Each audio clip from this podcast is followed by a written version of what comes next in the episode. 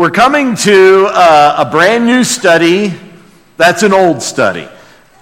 We've been going through the first letter that Peter wrote, and what an encouraging letter that has been.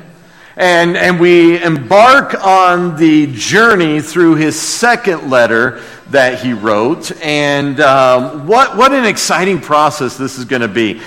This is now my second time preaching through this second letter, and I got to tell you, I am just as excited now, maybe even more than the first time. What an exciting letter, and as we come to this, we see Peter has come a long, long way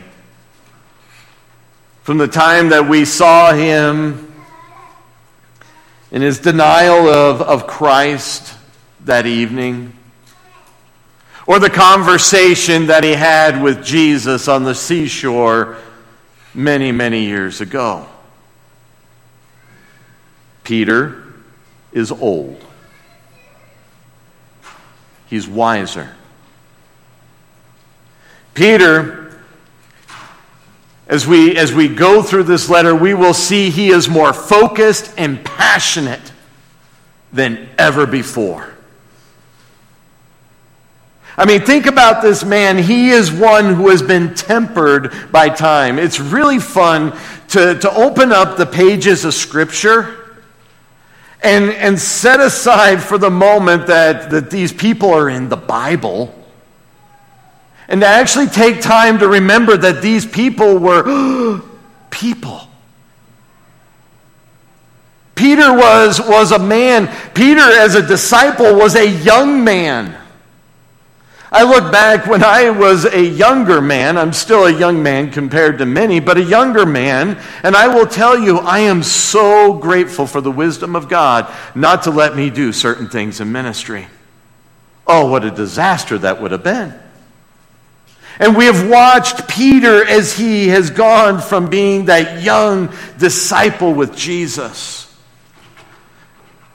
And you can almost look at these things in Scripture pertaining to him and see how he has matured through life, tempered by time. Life has equipped him well for what he is going to write to the church. He's been seasoned in ministry. It's always exciting to watch young college graduates as they graduate from Bible college and seminary. They jump into ministry with all the answers. And then you put them in ministry for a while, and they realize they don't have all the answers. But more and more, they are willing and able to point people to the Scriptures, to the truth of God's Word. And this is where we are seeing Peter. And though time has tempered his personality a little, oh, he has done anything but slowed down.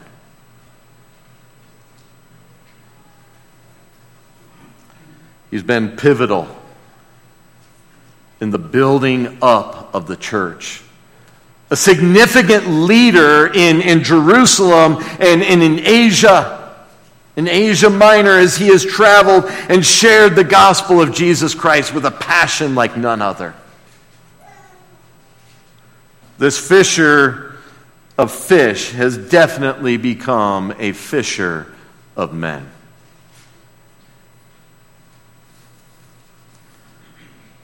And as you look at his life, as you study through Acts, as you read his letters, as you read Galatians, here is a man who is driven by his love for Jesus Christ. And as we look back, who has been faithful in caring for and feeding the Lord's sheep. This is the man that is writing the letter that we're going to be looking at. His zeal for the Lord has only grown. His passion is overwhelming as we read these words. And 2 Peter is only a mere 3 chapters, but it is loaded. It was very applicable for the church of that day. And I believe it's all the more applicable for the church today. As Peter writes this letter, he's drawing very near to his death. Peter was martyred in 67 AD. In fact, as he writes this letter, as he pens it, he's sitting in Rome, possibly from a vantage point of being able to see the Colosseum where he himself will be crucified for the message of Jesus Christ. Fully aware of those who have gone before him, martyred for the message.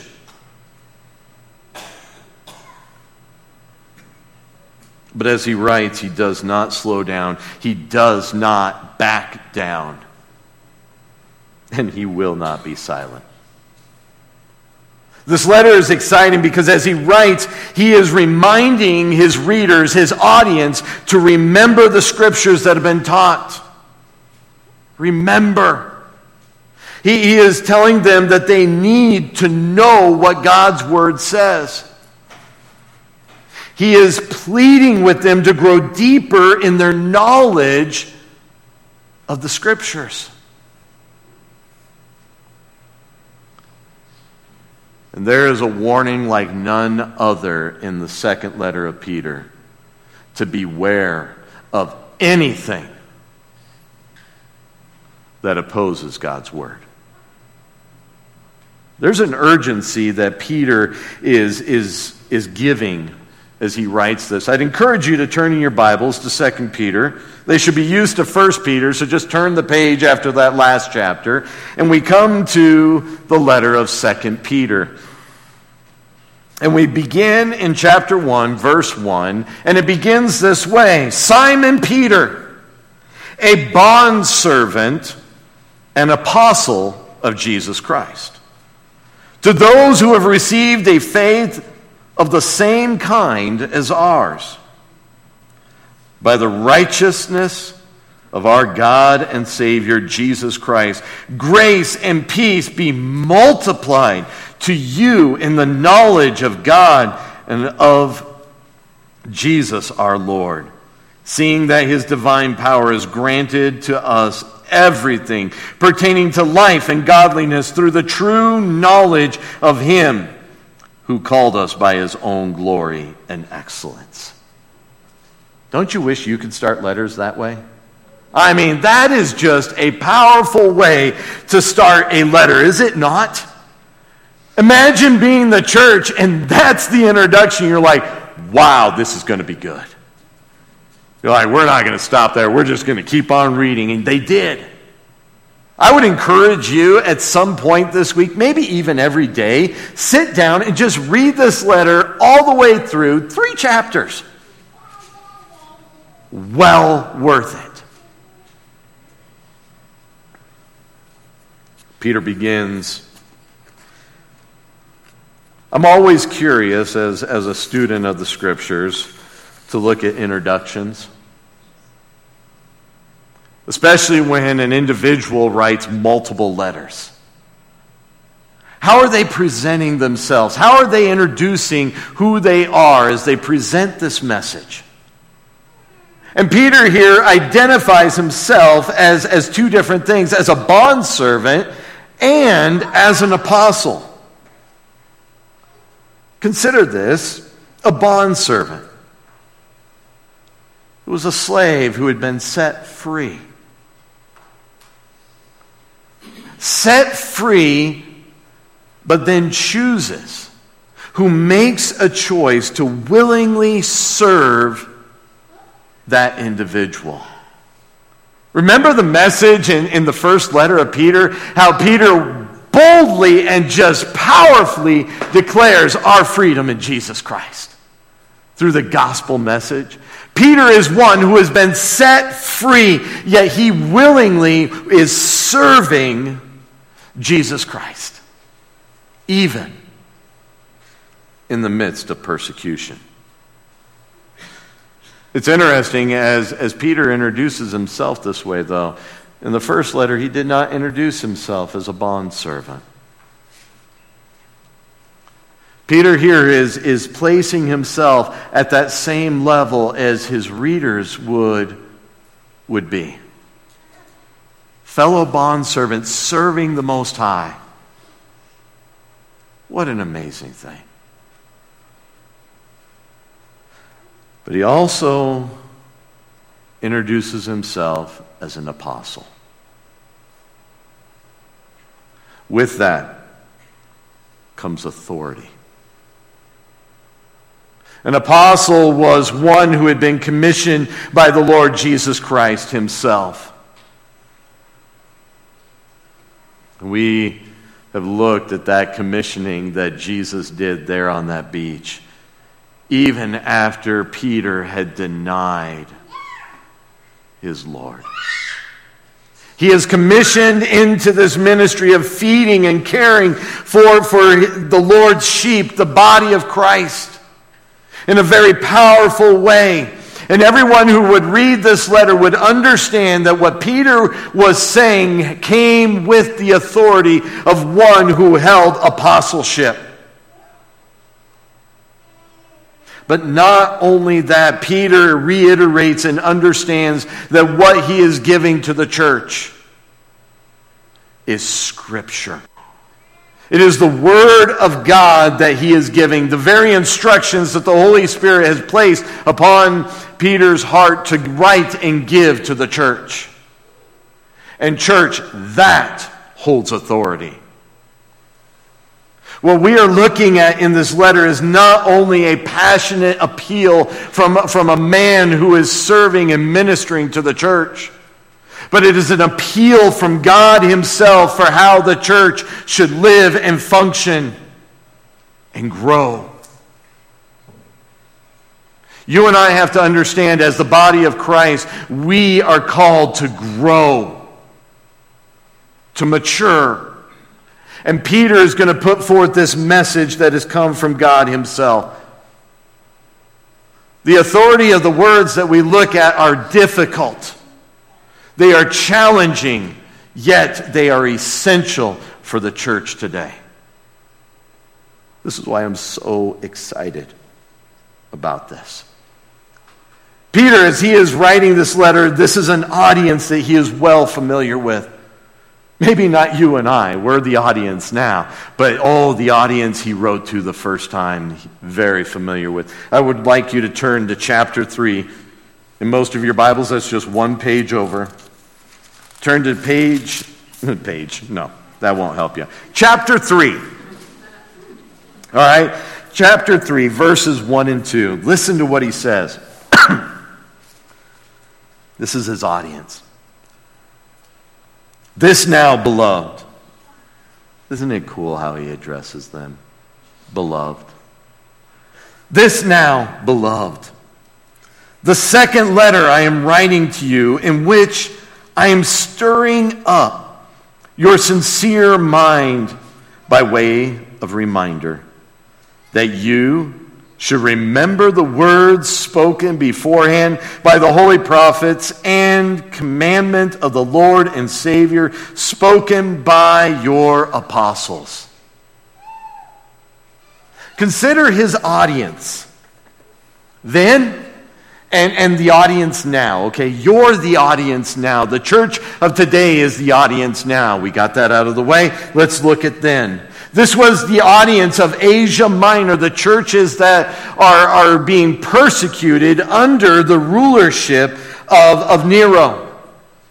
In the first letter, Peter writes and encourages them through that persecution to look to Christ and model their life after Christ, who himself was persecuted,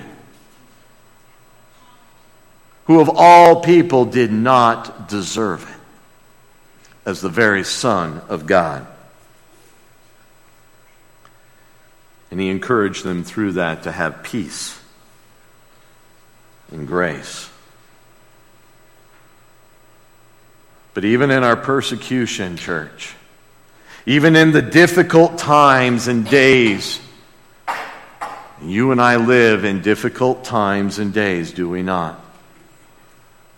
We look around our world on the media and the news, and we see it getting worse and worse and worse.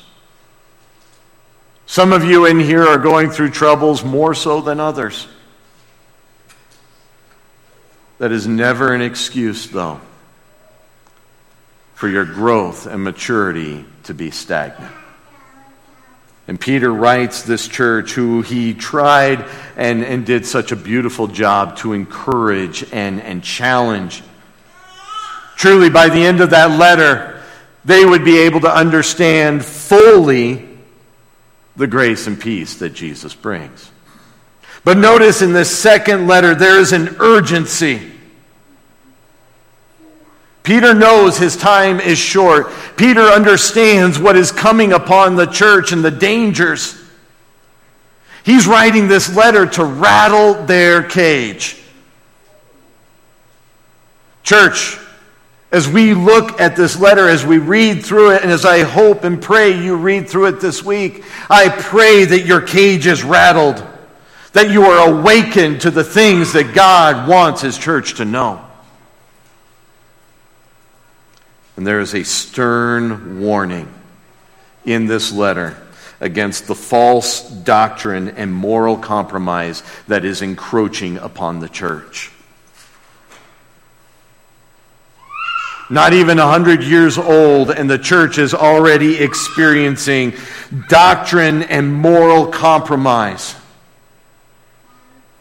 It breaks my heart as I look around and I see those who I once looked up to in ministry. Giants in the faith, so to speak, who have compromised to the culture in which they live and turned from the Scriptures, the authority of God's Word. Okay, I'm going to go off on a rabbit trail if I go much further on that.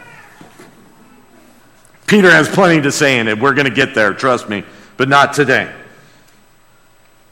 But he writes to warn them. Pay attention, church.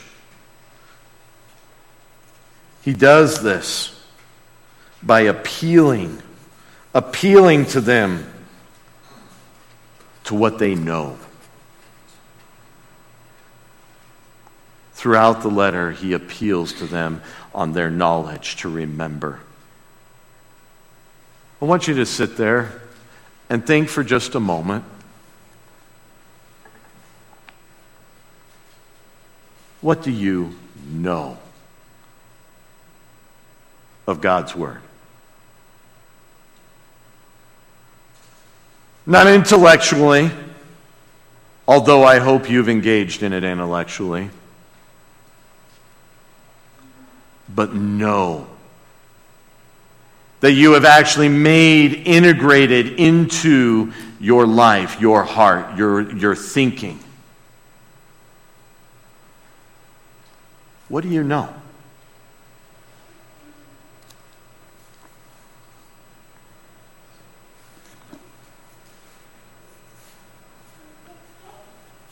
Peter's audience, in the first letter,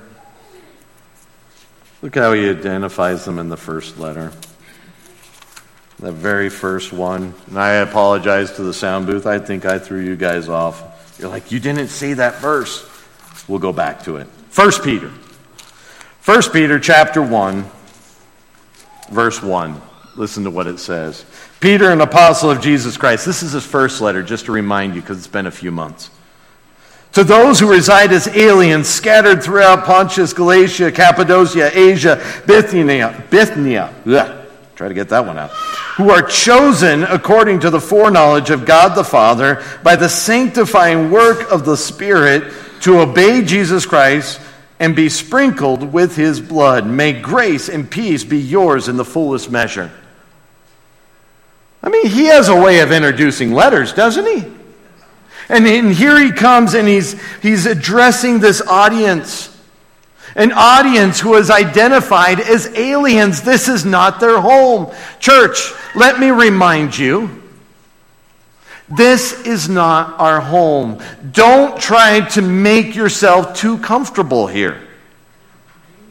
We're just passing through. We're aliens. We're ambassadors. We are representing someone far greater than ourselves, far greater than anyone in this world has ever known. Our Savior, Jesus Christ. That's who we get to be ambassadors for. We're passing through. I love that he addresses them as brothers and sisters in Christ, with the same faith as the kind as ours. He's writing them and he says, you guys have the same faith as we have. Isn't that cool? Peter here, a Jew, an apostle, one of Jesus' disciples, and he's writing to these Gentiles, and probably mix of Gentiles and Jews in the church all over Asia Minor, and he says, your faith is the same as ours. How cool is that? And church, as we place our faith in the finished work of Jesus Christ, you and I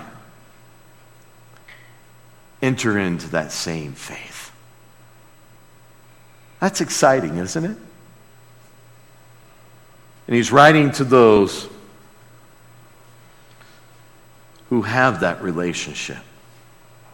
He's writing to those who can identify that way. If you're here this morning, if you're listening, and you don't have a relationship with Jesus Christ, he's not writing to you. You're not going to understand what he's saying. I'd encourage you to read the rest of that introduction in 1 Peter, because man, does he tell you about Jesus Christ. Oh, and that relationship you can have. But the message right now is to those who are in that relationship. And Peter has a heart for these people. Most of the ones that he's writing to, he could probably picture their face. He has been on his knees in prayer with those individuals. Some of them he probably led to Jesus Christ himself. He has shepherded them. He has fed them. He has cried with them. He's laughed with them. Can you picture Peter laughing? No? Oh, man, I sure can. I mean, really, have you read the Gospels? I mean, Peter probably created more laughs than any of them. I mean, goodness. All the guys laughing, Peter getting out of the boat. He's like, yeah, guys, blah, blah, blah, you know. I mean, I'm sure that brought laughs for a good time, wouldn't you think? I would. I mean, I don't know. Maybe I just have a warped sense of humor. But throughout this letter, he calls them beloved. These are people that Peter loves. He cares about.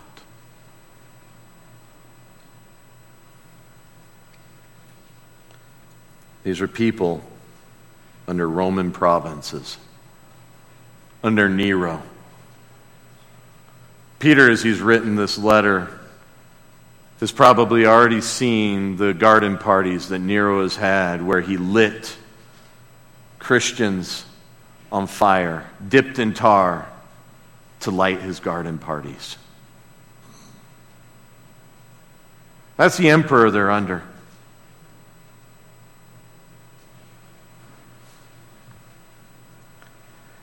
Grace and peace.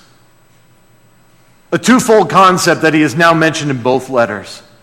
In the first letter, you are going to know and understand grace and peace to the fullest.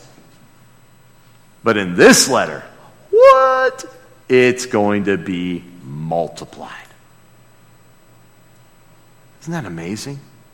As you and I study this letter that Peter is writing to the church, the grace that we understand and hold to, the peace that will come and just flood our lives and our hearts, our minds, can be multiplied. I don't know about you, but I love multiplication. I can multiply things by big numbers. And Peter is saying, I want it to be multiplied in you, in your churches. So why is he writing this? Well, Peter has a purpose. First of all, his purpose is to cause them to remember.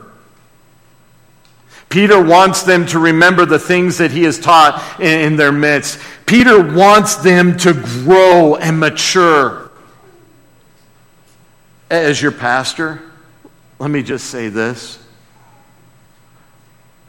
Peter's pastor's heart, I can understand. I want you to grow. I want you to remember some of the things that you have been taught. It's interesting. Some have actually said, this is great. I've never heard a sermon on 2 Peter before. That is discouraging because I've preached through this before here. And some of those people were here before me.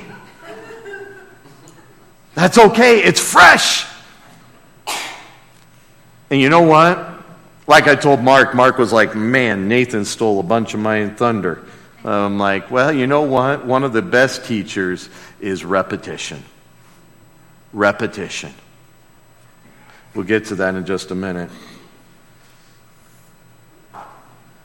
But there is a clear purpose seen in both this opening and his closing statements that Peter gives. He's very clear on what he wants them to know.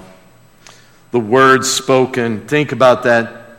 Peter is saying, I want you to understand the scriptures of the words spoken by the prophets. Hey, Old Testament. Genesis was great, wasn't it? He says, I want you to understand the things that Jesus Christ himself said. Huh, Gospels, right there. In red, depending on your version of the Bible. Mine has red. Read Revelation, there's some red ink in there too. Pretty cool.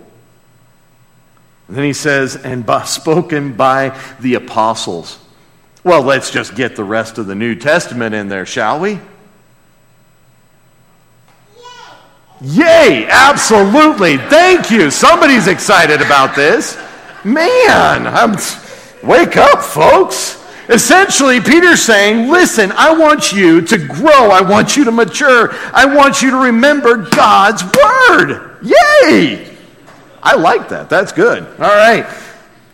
We're going to do this by remembering Scripture. And Peter's going to challenge you to it. I love this. Yay. Man, why didn't I have that in my notes? All right. I want you to turn to 2 Timothy. 2 Timothy 3:16. Oh, I love this passage. Some of you already know the passage I'm going to share.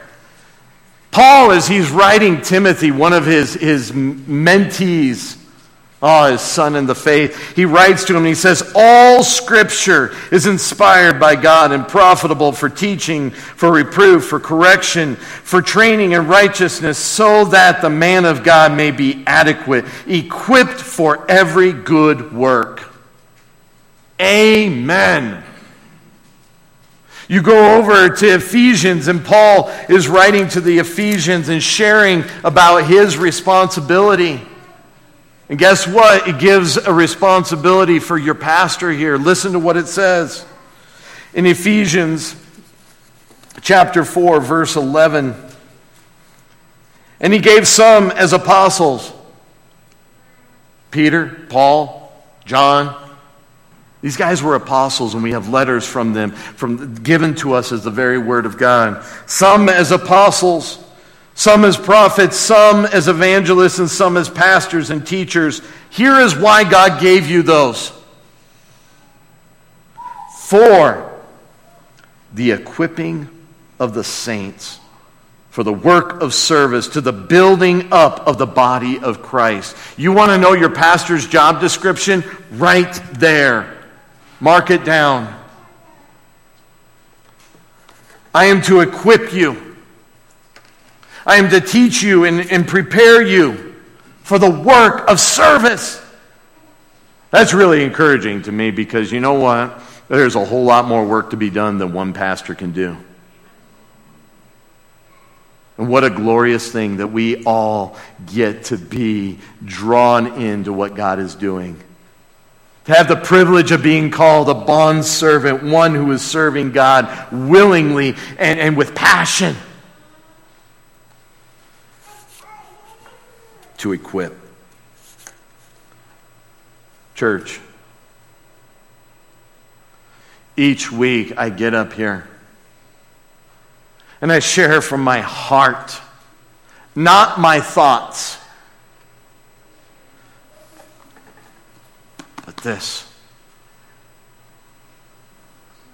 It's not my ideas or my thoughts that are going to equip you. If there are any that are of worthwhile, that is by the grace of God alone. But it is the Word of God that I preach to you. This, what God's Word says, is what will equip you. And I stand up here week after week.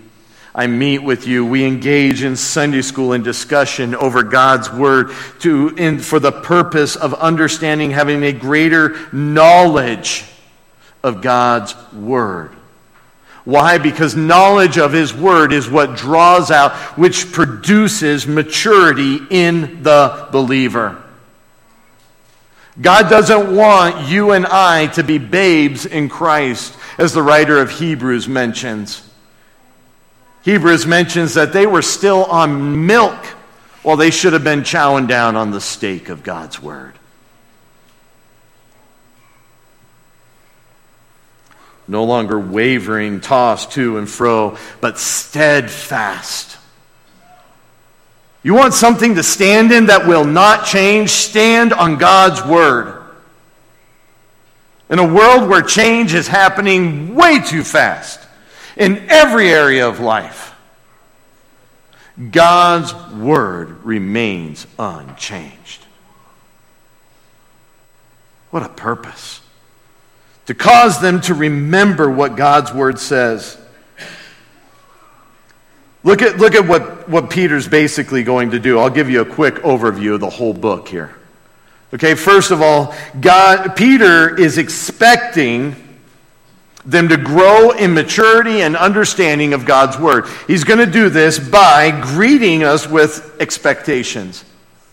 As we look at the introduction, as we look at what Peter is expecting, there is expectation of growth. I look out. I expect you to grow in your relationship with Jesus Christ. To mature. That's verses 1 through 3.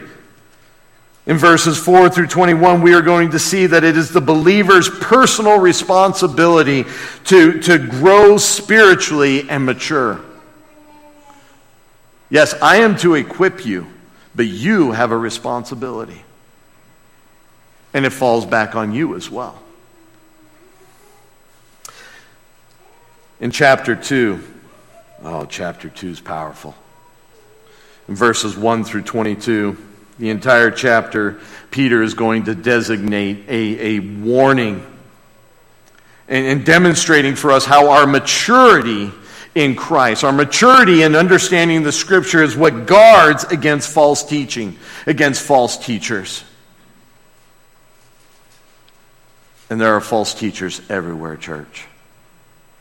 Those who teach opinion, those who teach to culture, those who teach to the news, rather than the Word of God. Chapter 3, Peter directs our attention as we mature in our understanding and grow in our relationship with Him. We look to the promised return. What hope that brings. When we look and remember that Jesus Christ Himself will one day return. And there is a powerful ending. And I'm going to actually end with two sermons, two verses each. The closing of this book is just fascinating. But he gives final instructions, as if these are the last words the church will hear from him. Which in written form they probably were. for them to grow and mature. Peter has a purpose. He has a plan. He's laid it out. Right out of the gates, he expects them to grow. Church, I want you to grow as we go through this letter. I expect you to mature in your relationship with Jesus Christ. That is the expectation of your pastor. And I want to help you along the way. I want the grace and peace that God is giving us through that to be multiplied in your life over and over.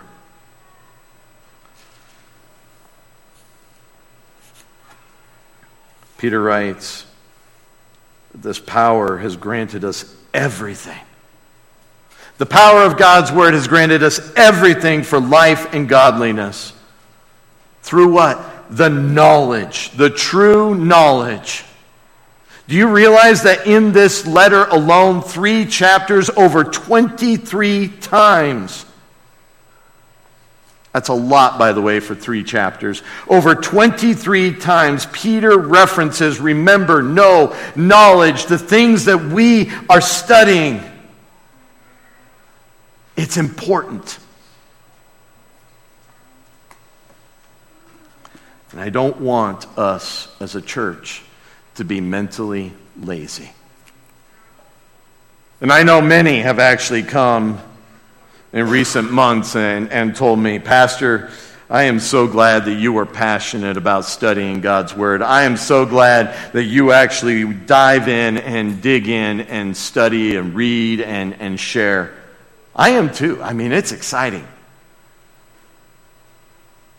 I'm not asking you to pick up God's Word and slice it apart, look at the original languages and all of that. I'm asking you to know it. How many of you, I want hands right now. If I asked you to sing the words to the Brady Bunch, could actually sing along with that song. Some of the kids are going, what? Brady Bunch. What about Gilligan's Island? Oh, man, even more right there, right? Okay. All right. What about Happy Days? Oh, you could sing along with Happy Days too? Beverly Hillbillies? That is a song I am sick of. Oh, my goodness. It's interesting. I bet you none of you printed out the words, sat down, and memorized those, did you? Anybody do that? Nobody's going to raise their hand on that one.